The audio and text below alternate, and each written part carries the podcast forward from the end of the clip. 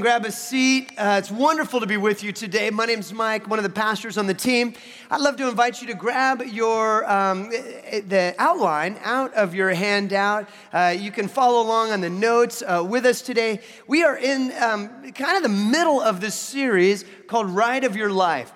And it's, I think it's a really, really exciting time because the, the metaphor that God gave me many, many years ago, as I was teaching my son Caleb to ride his bike, I realized that the five lessons I was using to teach him how to ride actually are incredible life lessons that Jesus is inviting us to learn as we embrace the abundant life that he comes to offer each and every one of us. So, uh, kind of in lieu of this metaphor, I wanted to ask you could you cast your mind back over the course of your life, go all the way back to the time when you learned how to ride a bike? Okay?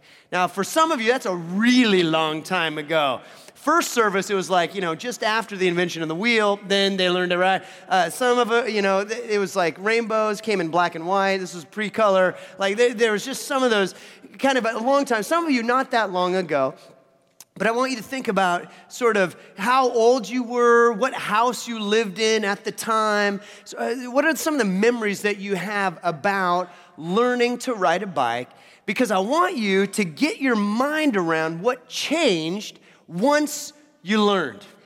So for me, I was in first grade uh, in Orange County, California. I had gone door to door in my neighborhood washing cars. You know, I had a bucket and puppy dog eyes, and I was trying to raise half of the money so that I could buy my first bike, which was a beautiful black banana seat Schwinn with a huge orange flag on the back. I put an ace of spades in the spokes. I mean, it was so gorgeous. In fact, when I told my kids, I, uh, I was writing this, this book, I, I, said, I want this book to be called How to Schwinn in Life. And they thought I had entered a region known as Epic Lame. You know, it was just horrible. So, my buddy Scott and I uh, once we learned how to ride, we headed down Muirlands Parkway past the orange groves. This was when Orange County still had orange groves. And we rode all the way to the donut shop on El Toro Road. Friends, this was no mere ride. It was 1.2 miles. It was a quest. I had to cross city lines to get here. And uh, there was a, a Donkey Kong game in the donut shop. There was a Carl's Jr. next door. I mean, eh, for me, in my world of kiddom, this was the pinnacle of existence. This is close to heaven as I could imagine being. And, and I say all this because I want you to understand that it was opened up to us after I learned how to ride a bike. So, eh, riding a bike was more than just a skill set that got added to my repertoire. like I said, that repertoire. Uh, it was a paradigm expanding reality that suddenly thrust the horizons of my universe to all kinds of places I never even dreamed. Now, that was true for you when you learned how to ride a bike. Maybe your bandwidth was where the big wheel would take you. Where does the big wheel take you? Not very far. And suddenly you learn to ride, all of a sudden your universe is is bigger as well. Here's the question I have for you How long has it been since your universe has been expanded? See, as a child, you grow, and as you grow, you have all of these universe expanding realities. You learn these lessons, you grow, and, and God just makes your world bigger and bigger and bigger. But as an adult, just the opposite takes place. We kind of hunker down we hold on. Our universe actually constricts and shrinks and grows smaller. And so the challenge is that we would step into the abundance that Jesus has for us. He wants our universe to keep growing, He wants the life that we live to keep expanding, the love that we experience to keep growing. And that's why I put his words on your outline, the very first words. In John 10 10, Jesus says, A thief is only there to steal, kill, and destroy. I came that they, may have real and eternal life, more and better life than they ever dreamed of. You might want to circle the words more and better. Jesus is inviting us into that kind of abundance, more and better life than we can dream of. And, and I believe that these five lessons are how we go after that. The first lesson we talked about last week, which is no fear. Bonus points uh, why don't we have anything to fear? It's because our Father has us. He is holding us. He is right by our sides. Our Father is never going to let us go. That was the lesson that Caleb needed to learn when he was learning to ride a bike, and that's the lesson that you and I need to learn again and again and again. Don't be afraid because God, our Heavenly Father, is with us. Lesson number two, if you're filling in the blanks, is balance. It's balance, and that's, of course, the, the next, it's the very practical lesson that we have to learn if we're going to learn to ride a bike. So when I was teaching Caleb, you know, he comes running out day two. He's excited. He has no fear. Dad, it's just so much fun to ride a bike, right? I don't have anything to fear. I'm like Aslan in my heart, you know. He's all excited about it. I said, Yeah, buddy, you're right. No fear because your dad has you. Now, lesson number two. Are you ready for it, Caleb? He Yeah, I'm ready. It's balance. Okay, let's do it. So he gets on the bike, and I hold the seat stationary on the driveway. And I said, Now, Caleb, I, I don't want you to, to move anywhere. I just want you to sit still here on the bike and balance it. You know what happens when you try to balance a stationary bike. It's quite difficult. So he was there and he was like twisting you know, the, the steering wheel for a while, but then he leans over and puts his foot down because it's impossible to balance when you're not going anywhere. So I told him that. I said, Caleb, listen, not many people in this whole wide world know how to balance a bike when it's not moving. But there's a secret to balance, and once you learn the secret, you can balance forever and ever. Are you ready for it? He goes, Yeah. I go, It's this pedal. Oh, pedal. Okay, I got it. So we practiced again, kind of the same way we did before. I held the seat, we're going around the yard, and he's pedaling around, and, and then we're reviewing the lessons. What's lesson number one, buddy? It's no fear. How come you have nothing to fear? Because you're holding my seat. That's right, your dad has you. I'm not going to let you go. Second lesson, what is it? It's balance. How do you balance? You pedal. That's right, because you get momentum, and you have momentum, therefore you're able to balance. And, and as we were running around, what I did on day two is I began to let go of the seat. First time I let go of the seat, he's running along. He notices that I've let go, and so he squawks out, Dad, don't let go. I say, wait, what's lesson number one? Oh, yeah, no fear, no fear. You know, he gets it. And so we're running around. One time, I let go of the seat, and he starts to pedal slower and slower and slower on the grass. And you know what happens? He just kind of runs out of steam, and then he kind of plops over to the side. And it was an, it was an example, uh, an opportunity for me to teach him falling is rarely fatal. And it's just a part of uh, the process of learning to ride. And so I scooped him up with encouragement, and we began to review both of the lessons. And that's how lesson number two went balance. How do you balance? You pedal. Now, as adults, there are a few things that you and I have to keep in mind when we're trying to negotiate this ride of our lives. And the first thing, if you're filling in the blanks, is we need to be willing to pedal hard. We have to be willing to pedal hard. Einstein says, Life is like riding a bicycle. To keep your balance, you must keep moving. And that's true. It's true of our lives. It's, it's true of how it is that we want to embrace this adventure that Jesus is calling us into. And so the challenge is we have to be willing to pedal hard. If you could imagine for a moment riding your bike down a hill, nice, long, you know, gentle downhill slope, imagine what that looks like when you're on your bicycle. Doesn't matter what kind. You're riding downhill, and gravity is your friend. It's relatively easy in that context to, just to balance the left side of your body against the right side of your body. And in fact, it's so easy as you're rolling downhill, you can actually take your hands off the handlebars, put them behind your head, take a quick nap. Not really. Uh, you can do all of these things. Why? Because coasting downhill is relatively easy to do. Now, I want to tell you, some of you have a, a, problem with this idea of balancing your life because you think your life should look like that, and it rarely does. Now, I want you to imagine riding your bike up a hill, the same hill, now you're going back up all of the energy and effort that it takes to push the left side of, of, of, your body forward, right? Your, your, your leg just pushes hard. And then the other side pushes hard. And then it switches back and forth. And there's all this effort that's used, but first on one side and then on the other.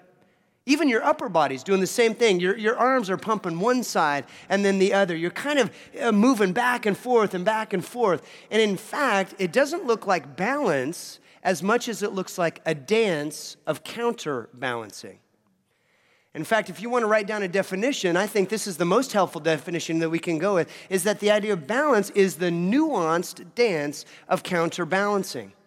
And I believe this is a more accurate picture of what it looks like in all of our lives as we pursue balance. It's that constant dance of negotiating these. Um, uh, endeavors that we find important in life, but we have to push a lot of energy and effort and strength into, and then we back off and we push a lot of energy and effort and strength into the next priority. And we keep doing that as a form of balancing.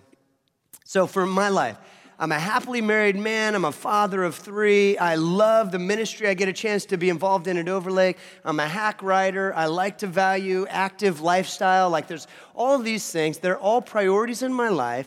And the challenge is that balance does not look like a downhill ride where they're all perfectly balanced all of the time. What it looks more like is I push really hard into one priority and I, I give it all my energy and effort, then I back off and I push into the next way right? That, that there's a, a, time when I'll push, like last week was an example. I pushed really hard into ministry and, and the idea of we wanted to be strategic about these next 12 months. And so we were with our staff and we spent all this time pushing hard on ministry and achievement in ministry. And then I have to recognize I come back from retreat. Now I get to push hard into family and marriage. Does that make sense? And so, kind of, you just do this dance of counterbalancing. And I want to chart a course where both my family, my wife, and uh, my church, they all know that they're cherished by me. Because the energy that I bring to the table, I push really hard as I have momentum seeking to negotiate this dance of counterbalancing. Just think about Overlake for a moment. Overlake has three purposes love God, love people, serve the world. But in no single message are all three of those perfect, uh, purposes equally balanced. Or even in a season, they're not all three perfectly balanced. But what happens more is in the course of a year, strategically speaking, we press hard into one purpose, and then we ease off that and we press hard into the next. Does this make sense?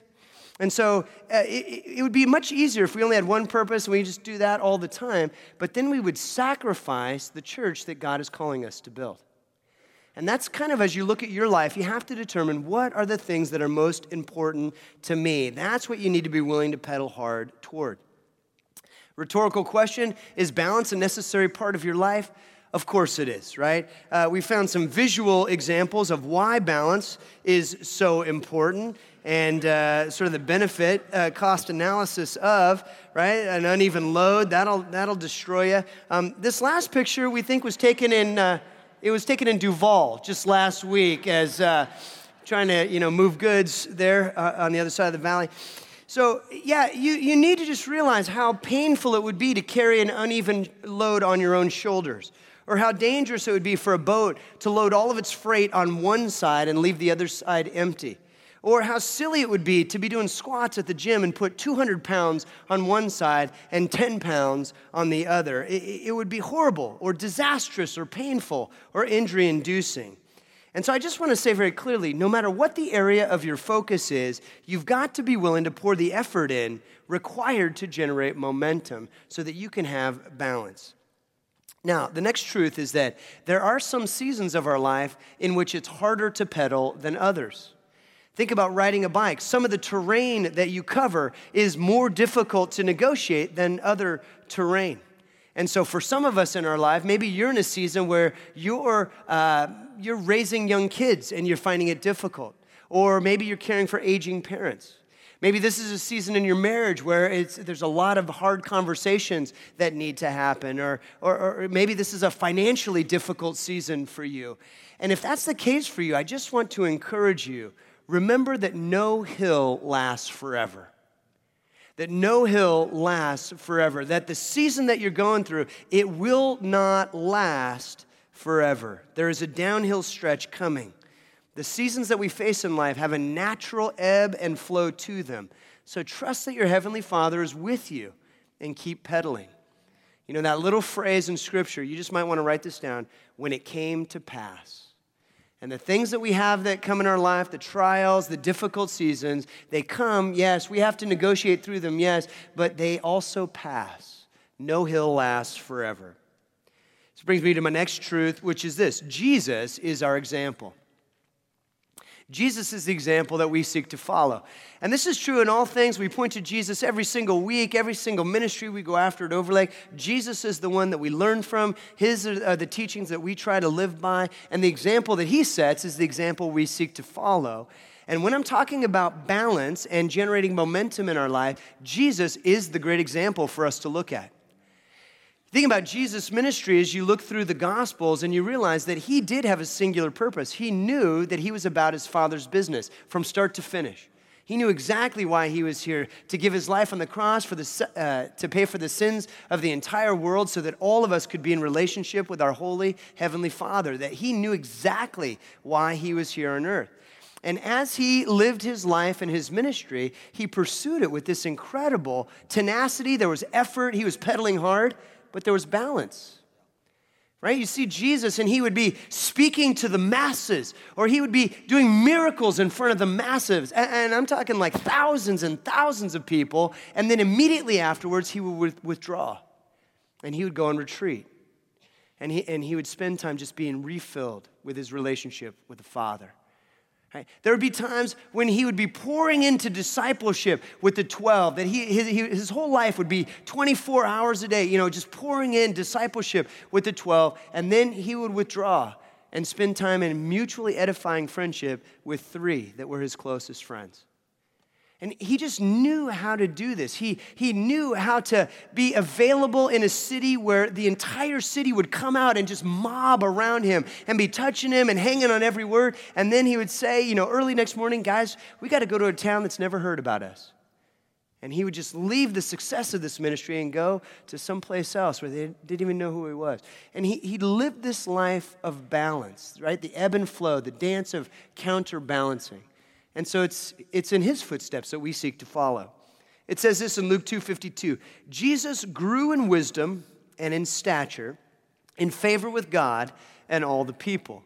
And what you see, even in that verse, is a very balanced verse, right? He is growing physically, he's growing in strength, he's growing just in who he is as a man but he's also growing in wisdom and intellect. That there's, there's kind of both ends it's physical, it's, it's mental, emotional, spiritual. And then it talks about he, he grew in favor with God. So the more he grew, the, the more there was this deep, rich relationship with the Father that just kept expanding, but also in favor with people. In other words, he knew how to invest in relationships as well. Friends, it's a picture of balance. And Jesus is our example. It's what it looks like for us to live in, in balance. Next fill in momentum has to begin somewhere. It has to start somewhere. There has to be action at the beginning of any worthwhile endeavor. And I just share a story about how Jody and I met. We, we met at a uh, Christian school chapel. I was the communicator at this chapel.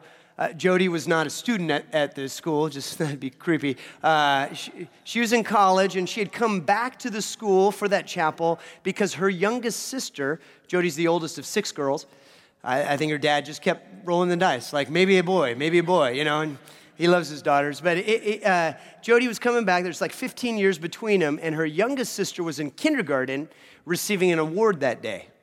And uh, so Jody had come back from school to, to be a part of that. And and so I did the message, and then after the, the chapel was over, one of Jody's sisters introduced Jody to me. And so we were just sitting there chatting, and Jody's parents came up and they introduced themselves. Oh, hey, Pastor Mike, you know, we were just getting ready to take Jody out to breakfast. Would you like to come with us? And I was like, oh, that sounds great. You know, beautiful woman, free food. This is all good to me. And and so we went out to breakfast, and, and that was our first official date, was, you know, with her parents. And uh, Jody, of course, was horrified because she felt like her parents were trying to settle the dowry amount before the third cup of coffee. But after that breakfast was over, I remember driving away from the parking lot, and the three of them were still standing on the sidewalk. They were kind of chatting before Jody went back to university. And as I drove away, I looked in the rearview mirror, and the sun was shining in a field of blue. And the birds were singing. There was a gentle breeze blowing, and the sundress that she was wearing, and her hair, and, and there was Shekinah glory over the whole scene. Angelic choir, you know, ah. That's the Little Mermaid, but you know what I'm talking about. And and in that moment, it, it, totally true story. She doesn't believe it. It's so. I just remember thinking, God, this is one that I could spend the rest of my life getting to know, and the rest of my life being known by. And so, a couple of days later, I, I made a phone call to her parents' house. Nobody was home, so I left a message on the answer machine. Do you guys remember those answer machines? And I, I, left a message. I said, I introduced myself again. Hey, this is Mike Howerton, and and I I, uh, I really had a good time, you know, hanging out with you at at uh, breakfast, and would love to maybe have some time uh, where I take you out on a date uh, next time you're in town, and this time maybe we leave the parents at home. And, uh, and that message was, was, was kept and played for the amusement of several hundred people uh, before Jody ever heard it. Uh, but, um, but I thank Jesus that she said yes and that was 20 years and a million miles ago. And now we have the, the daily and weekly joy of trying to balance what the chaos of three kiddos and sport teams and education and, and spiritual life and all this stuff. Like, we, we, we get the privilege of seeking balance. But what I want to point out right here it never would have happened without the phone call. Like, there has to be a starting moment for balance. And that starting moment, it's always activity. It always starts with movement, and that movement always requires effort. It, it, it's force that's required, or balance never happens. And I just say that because I want you to even think about how this works in our world, just the amount of energy and, and like courage, and, and th- there's all kinds of things that require us to begin, but it always starts somewhere. So when you start riding a bike, all of your energy is invested right at the beginning. Before there's any momentum, you've got to push strength into pedaling.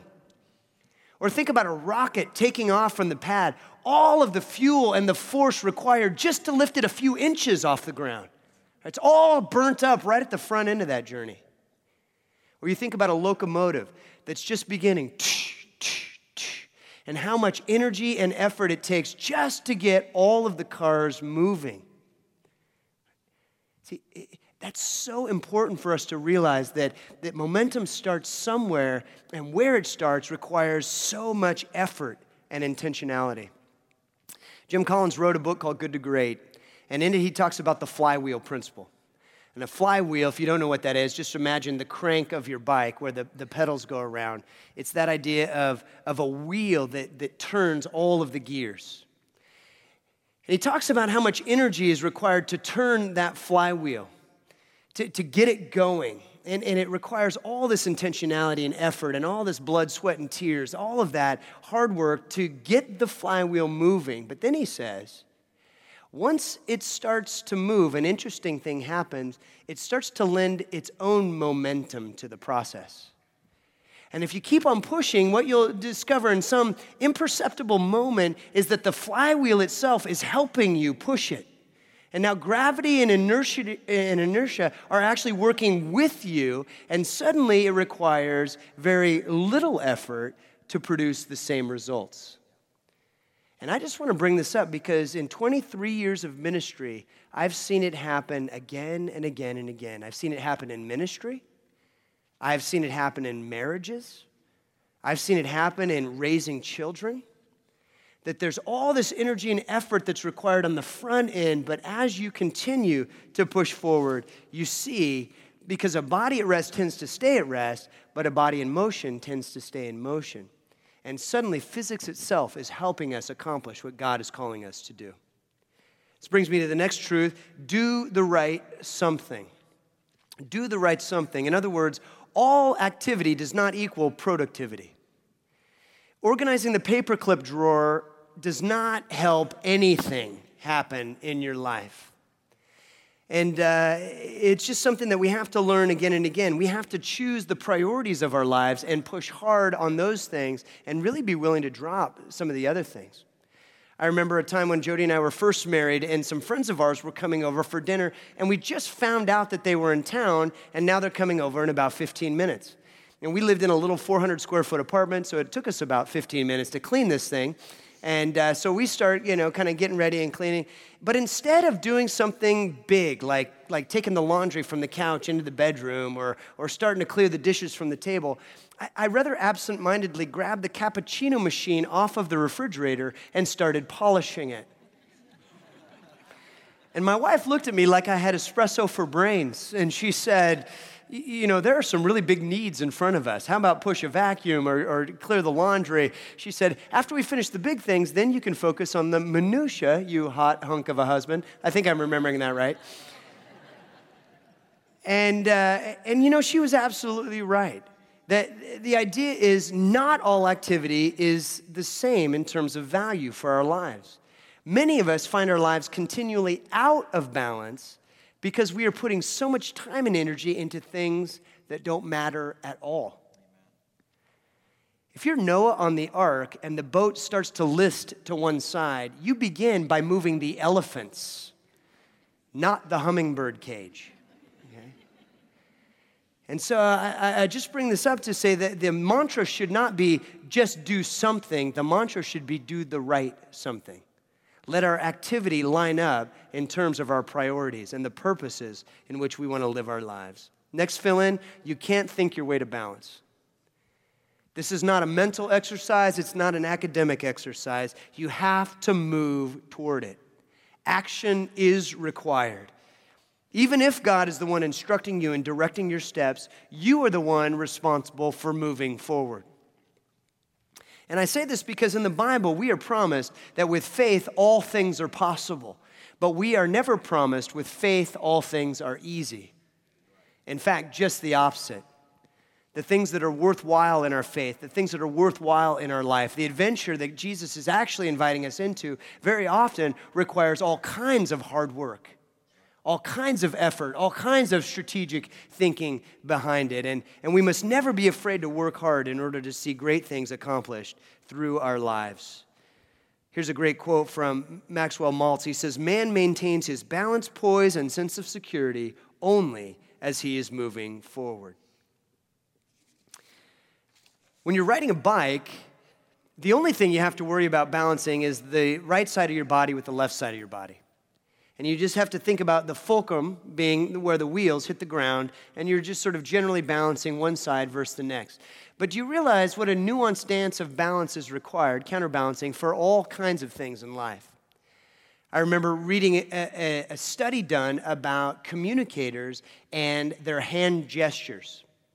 And I remember thinking, oh, I should read this study because I'm a communicator and I want to use hand gestures appropriately. And, and so the first thing I, I found was that people who use hand gestures generally are viewed as warm, open, and approachable. And I thought, oh, that's what I want. You know, so great. This is great. I, lo- I love the idea of using hand gestures in communication.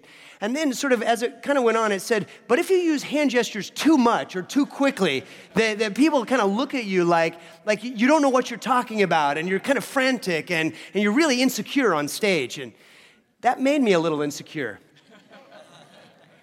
and then it said that people who use no hand gestures, or very few, are viewed as cold and distant and unfeeling.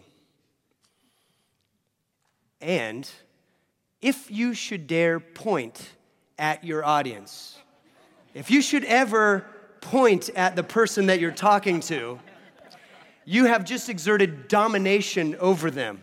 And the chance of them receiving what you're saying poorly has gone up exponentially. And the more I read about hand gestures, the more freaked out I got.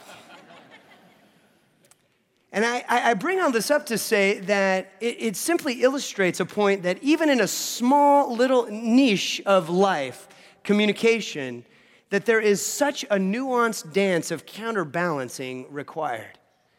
And none of us can be perfect in all the areas of life. None of us can do this. But I want to close our time together by talking about some areas that are important, that every honest heart should endeavor to seek balance in these areas of life. And the first, if you're filling in the blanks, is work and life. It's called that work life balance. We talked about that a little bit before. This is something that should be priority for all of us as we're trying to figure out how we live this life well. And so let me begin by somewhat of a hard truth. It, it, at some point, you have to realize that if you're perpetually out of balance in work and life, that ultimately it's your choice. In the final analysis, you are responsible for determining your own priorities. You can blame it on your job, your finances, your upbringing, and your relationships for only so long.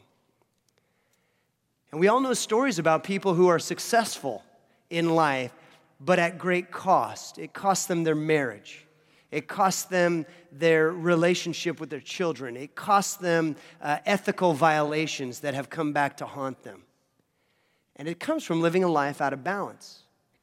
A buddy of mine was working in sales for the world's most profitable company in downtown Chicago. And one day he was driving his wife and his son, his son was a toddler sitting in the back seat, and they were driving through downtown Chicago, and he heard his toddler say, Oh, look, it's daddy's house, as he pointed to the office building.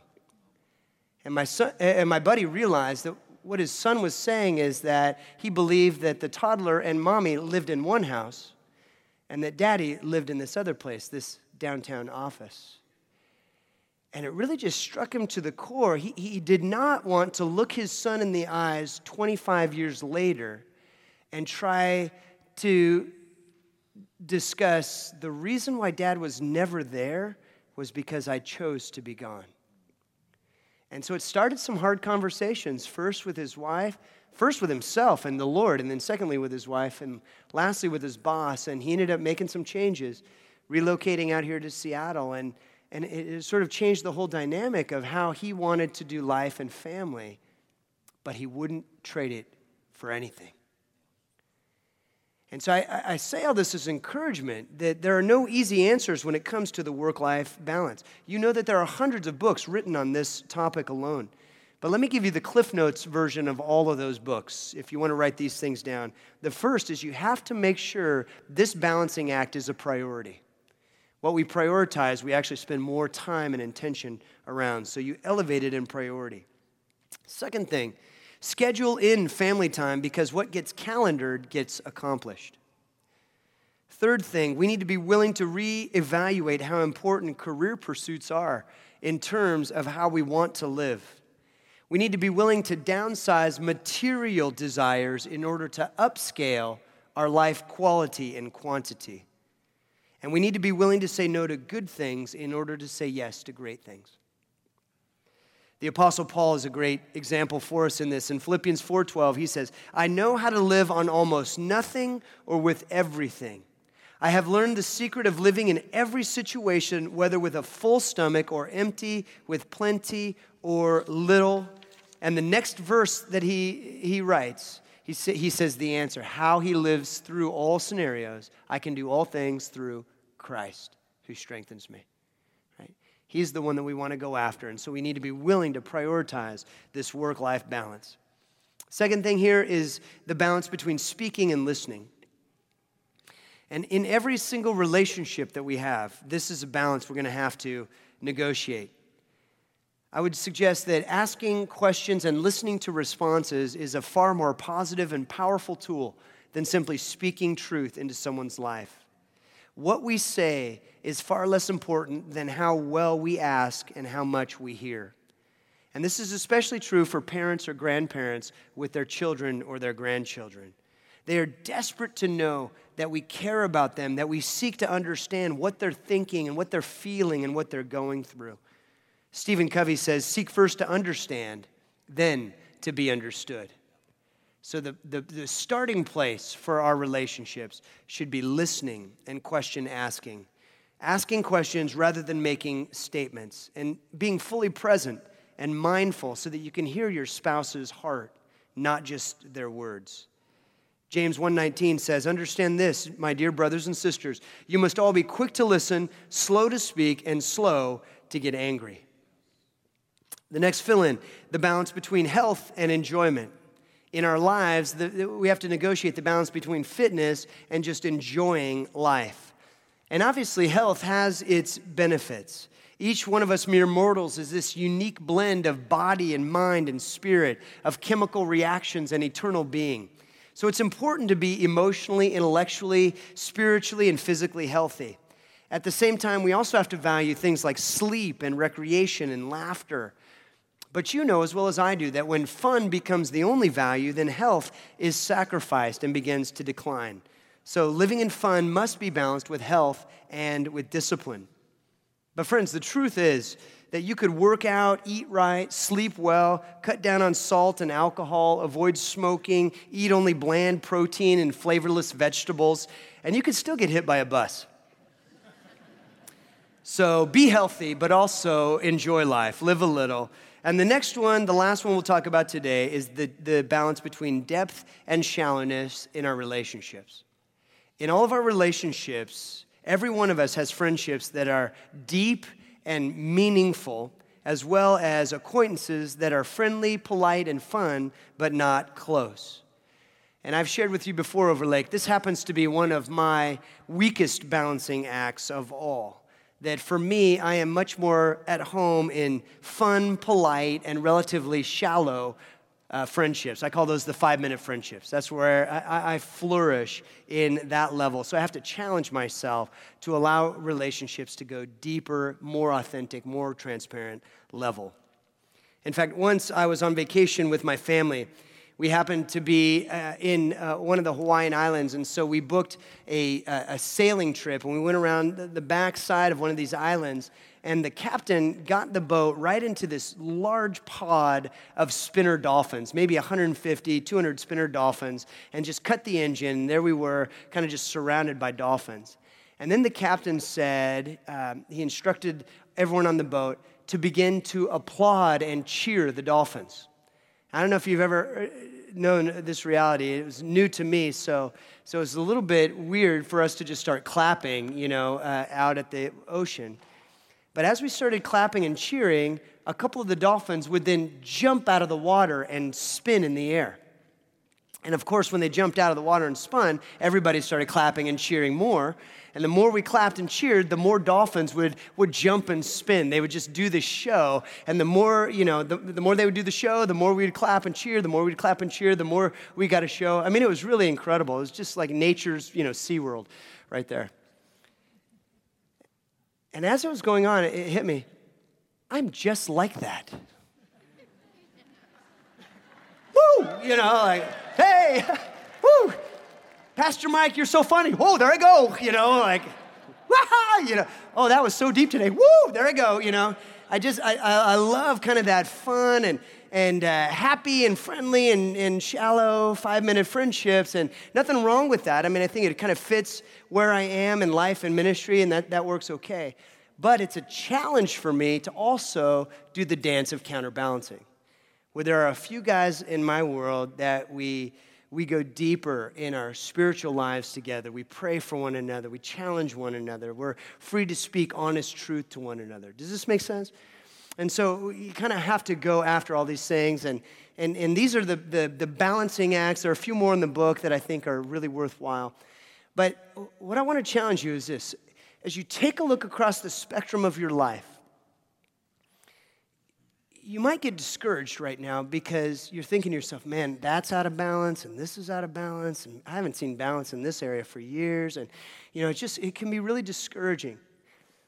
So I just want to remind you, you're, you're not in this thing alone. That the Holy Spirit of God, as, as we trust in Him, He comes into our lives and He gives us His strength and He pours His courage out into us. And He'll bring to mind the things that even this week He wants us to begin to tackle. He'll show us where we need to, to generate momentum so that we can actually achieve this kind of dance of counterbalancing as, as we ride. And the scripture says this in Ephesians 3 I pray that from His glorious, unlimited resources, He will empower you with inner strength through His Spirit. Because His resources are inexhaustible. His strength is without limit. Ours has a limit, but not His. And so it's, it's from his heart and it's, it's courage that he pours into us that allows us to jump in and generate momentum so that we can be balanced in the areas that are important. Okay? So why don't you bow your heads and close your eyes and let's pray. Lord Jesus, even as I just said, that I believe that you will bring areas to our lives where we're out of balance. My prayer is right now that you would bring those areas to our, our minds. That you would show us where we need to generate momentum this week, where we need to lean in, whether it's a relationship with a spouse, whether it's maybe, maybe one of our children that we've become kind of distant from. What does it look like for us to balance this work life and to make sure that the, the deep and rich priorities of our lives are getting all of our attention? And, and the shallow, silly things in life, we just let it go. So, Jesus, would you just do your work in our hearts right now? Show us what it looks like to follow in your footsteps as we walk toward balance. And we love you, Lord. We thank you for never leaving us, for never forsaking us, for being with us, supporting and helping and guiding us each step of the way. We pray all these things in your name. Amen.